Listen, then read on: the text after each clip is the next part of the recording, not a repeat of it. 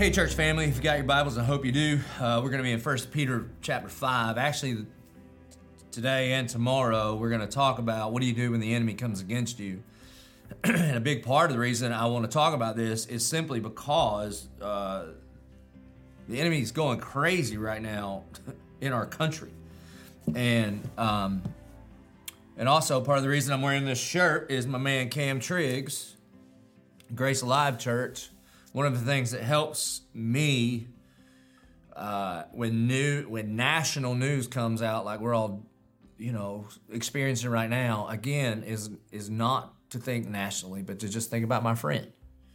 And so uh, when you see me with these shirts that I have on from other churches, it's just because that time I've just dedicated that every time I notice my shirt, I'm just going to pray for my friend that day. And, and, and so I hope you'll do something similar. Well, First Peter chapter 5 uh, talks to us about what we do in response to the enemy's attacks on us. And Peter gives us some very specific uh, tactical ways to stand firm against the enemy and his evil scheme. So, First Peter chapter 5 starts out this way. So I exhort the elders among you. So, the next section is for elders. So, this isn't for you. There's only for like seven of us right now at the Church of 1122. Uh, however, the reason I think it's applicable for us is this is that elders are supposed to be an example for the entire flock. And so we'll see this in a little while that um, though though everyone may not be qualified or called to be an elder or anointed and appointed to be an elder, that's fine. But a part of what the entire congregation is supposed to do is to look at the life of elders and say that's what maturity in Christ looks like. And so um, we should learn from elders and seek to walk in that kind of mature walk with Jesus. So I exhort the elders among you as a fellow elder and a witness of the sufferings of Christ. By the way, just notice right off the bat, he just says that um, to be a follower of Jesus, particularly to be called into the ministry, that suffering is coming. There's no promise of cotton candy and Cadillacs here. No, no prosperity gospel here. It's just the true gospel, and the true gospel uh, has suffering as a key part of it. So, as a fellow el- elder and witness of the sufferings of Christ, as well as partaker in the glory that is going to be revealed, shepherd the flock of God that is among you exercising oversight, not under compulsion, but willingly, as God would have you, not for shameful gain, but eagerly, not domineering over those in your charge, but but being examples to the flock. See, there it is. Now, in the Bible, the word shepherd and pastor are the same word, and um, there's one thing it says there, but we used to do this eagerly and I just want to tell you, it is one of the great graces and pleasures in my life to get to be the lead pastor of the Church of 1122.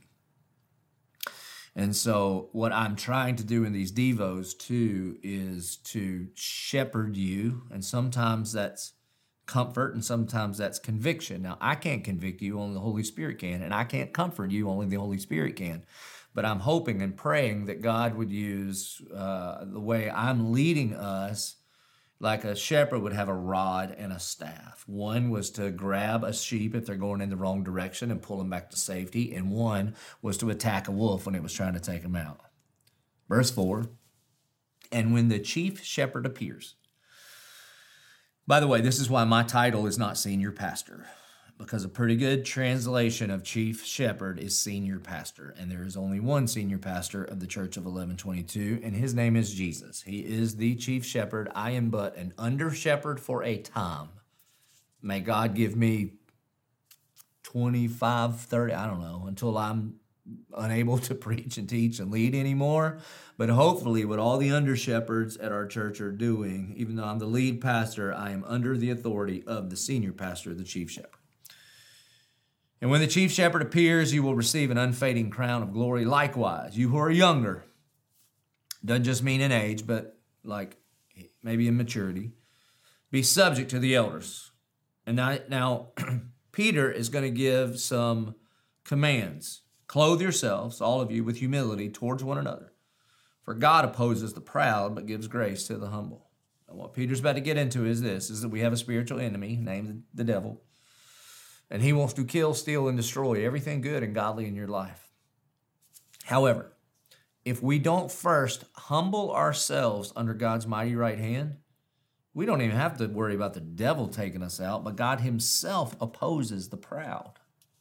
So let us, as a people, be humble, and nothing should be more humbling to us than the cross of our Lord and Savior Jesus Christ. I mean, the cross declares to every single one of us that we don't got this, that we cannot, by works of the law, make ourselves righteous, that we are sinners in the hands of an angry yet merciful God. And so we should be a humble people. Now, in verse 6, what he's going to do is Peter's going to give us point by point what you do when you're being attacked by the enemy. Number one, he says this humble yourself. Humble yourself, therefore, under the mighty hand of God, so that at the proper time he may exhaust you. Cast all, casting all your anxieties on him because he cares for you. Be sober minded, be watchful. Then he tells you why he's giving us these four ways, these, these four commands. Here's why your adversary, the devil, prowls around like a roaring lion seeking someone to devour. So you and I have an enemy, a spiritual enemy that wants to steal, kill, and destroy everything good and godly in your life. Now, the, the enemy loves. Uh, two different views that we may have of him. One is he loves it when Christians get obsessed with him. And that's where some people live. They think there's a demon behind every bad hair day. He also loves it when Christians in 2020 and beyond, when we think we are so sophisticated that we don't even consider him anymore. And when we think that there, there is no demonic activity, and when we think that there is no spiritual warfare, and when we think that there really is no enemy, then he's got us right where, right where he wants us. And listen, if you don't think there is demonic activity, then you explain to me what's happening in our country right now. You think that's just a, a series of unfortunate events?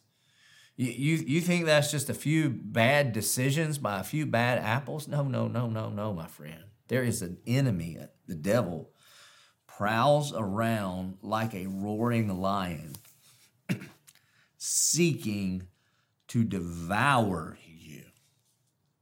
So, Peter says, So, what do you do when the enemy's coming after you? And if you know Jesus, he's coming after you. Now, I will tell you this if you haven't noticed any kind of attack of the enemy lately, then you might want to check yourself. Maybe you're so apathetic in your faith that the enemy doesn't want to do anything to you to stir you up towards godliness. In fact, if you don't feel the, the current of this crooked and depraved culture that we live in pushing against you pretty hard, then it could be you're just going with the flow and that that you act no different than the people that don't claim Jesus as their Lord. You treat money the way they treat money. You treat sex the way they treat sex. You treat entertainment the way they treat entertainment. And, and, and again, if he's not coming after you, you may you may want to pay attention. And so he says that the enemy prowls around like a roaring lion, seeking to take you out. Well, how do you stand against him? First of all, if if you knew that an actual lion was going to kill you, I want you to think about this. If somebody at work came to you and was like, hey, listen, Sarah, um, I've got bad news. There's a lion and he's in the parking lot and he is trying to eat you. Wouldn't everything about your life change? Like you would walk to your car differently. You wouldn't just like be out to your car when work was over, would you? You would get to the door and you would look and be like, anybody seen a lion out here? And you would not casually stroll to your car. You would sprint to your car and then you would probably work from home forever, then forever and ever and ever. We should be this vigilant against this enemy that wants to take us out. Well, how? How do you fight against him? According to First Peter. Now, there's lots of places in the scripture that we see. We're going to talk about a different one tomorrow. You can go to you can go to Ephesians chapter 6 and look at the armor of God and how to stand firm against the enemy. But the way Peter says, Peter actually gives us five things four explicitly and one implicitly. Number one, humble yourself, therefore, under the mighty hand of God, so that at the proper time he may exalt you. You bend your knee to the cross of Jesus Christ. You understand that God's got this, that you on your own ain't got this. In other words, you on your own do not have power and dominion over your sin, but you do through Jesus Christ. Through the blood of Jesus Christ, you are more than a conqueror. And so the way you fight against them is not to stand up and beat your chest as if you can do this, but it's to humble your knee, to bend your knee through the gospel of Jesus at the cross and say, Jesus, I need your help. Humility is number one. Secondly, is prayer. Prayer. Casting all your anxieties on Him because He cares for you. See, one of the great ways, one of the great ways it, that the enemy attacks us is with fear and anxiety. This is why the most commanded thing in all the scriptures is this don't be afraid. In fact, in the book of Philippians, I quote this all the time. Paul says, Don't be anxious about anything. Are you anxious about something? Are you anxious about your job? Are you anxious about your health? Are you anxious about the situation that our nation is in? Are you anxious about racial tensions? Are you anxious about whatever, money? Paul goes, Don't do that. And you think, How? How? If a lion is coming after me, I'm a bit anxious. He says, Be anxious about nothing, but in prayer and supplication Make your request known to God about everything. And the God of peace that transcends understanding will guard our hearts and minds in Christ Jesus. That's how Paul says it. Peter says, here's what you do cast your anxieties on him, throw your cares. Our problem is too many times, like you come to church, and at the end of the service, you come down to the altar and you cast your cares upon the altar. You cast your cares upon Him. But we cast it. You see, when they casted it, they they this means like throw it away. We cast it like a fishing rod. Like we throw it out there, but then we hang on to the other end, and then we just reel our anxieties right back in. Listen, I would contend it's not actually prayer until you have transferred the anxiety or the worry over to God and away from you. Up to that point, it's just like informing God of what's happening in your life. So, with all your might and all your intensity, throw all of your fears and, and anxieties on Him and choose faith over fear. That's number two, pray. Number three, be sober minded.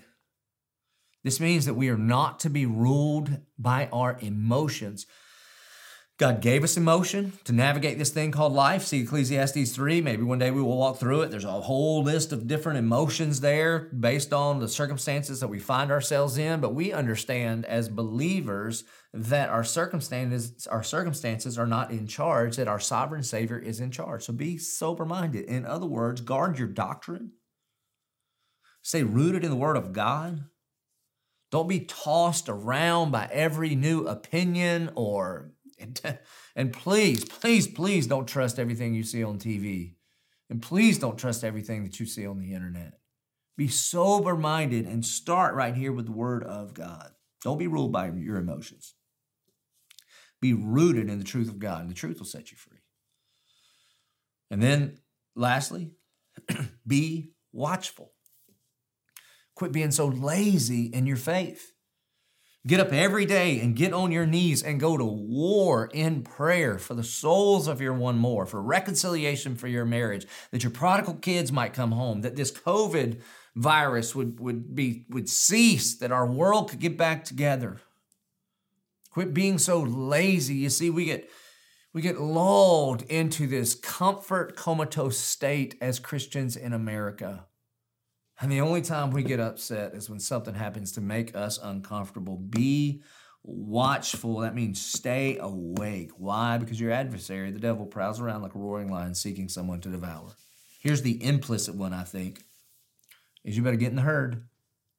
I talk about it all the time. If you watch the Animal Planet, the lion always picks off the one that is outside of the herd. Fellowship, biblical fellowship and accountability is a, a key way to resist the enemy. Who do you have in your life that's praying for you other than your mama? and you don't even tell her the truth, so she can't really pray. I mean, the prayers of moms are powerful for sure, but you telling her everything you're struggling with, I don't think so. You need a band of brothers, a band of sisters that when you are limping and gimpy and not doing so well emotionally or physically or financially or relationally or whatever, that you've got a herd that gets you into the middle of the herd to protect you in your weakest moments. Also, it's time for us, Church of 1122, to look around, man. Look around. Do you see? Are you missing some people that used to be a part of your group? Now's a great time to reach out to them. If you scroll through somebody's Facebook and you just see them just regurgitating a whole bunch of pain. The thing is not to avoid them, to reach out to them and say, Come on, come on. Come here, you can throw up on us, but do it from the middle of the herd because it is those people that are most susceptible to be picked off by the adversary. It says, Resist him, firm in your faith, knowing that the same kinds of sufferings are being experienced by your brotherhood throughout the world.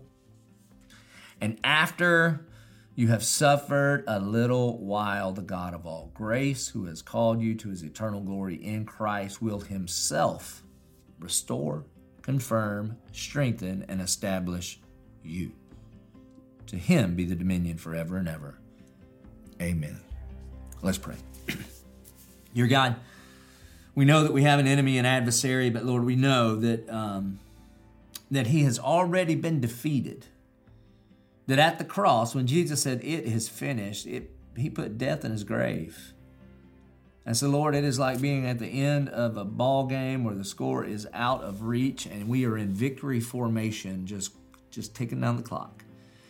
Now, there for sure is a lot of work to be done between now and when you uh, glorify yourself. But Lord, let us know that once and for all, the enemy has been defeated. Now, may we sons and daughters of the Most High King walk in that victory. God, I pray that we would be humble. I pray that we would cast our anxieties upon you. God, I pray that we would be sober minded, that we would not be ruled by our emotions. God, I pray that we would watch out, we would not be lazy. And Lord, I pray that we would be connected into the body of Christ. We pray it all in Jesus' name. Amen. Thanks.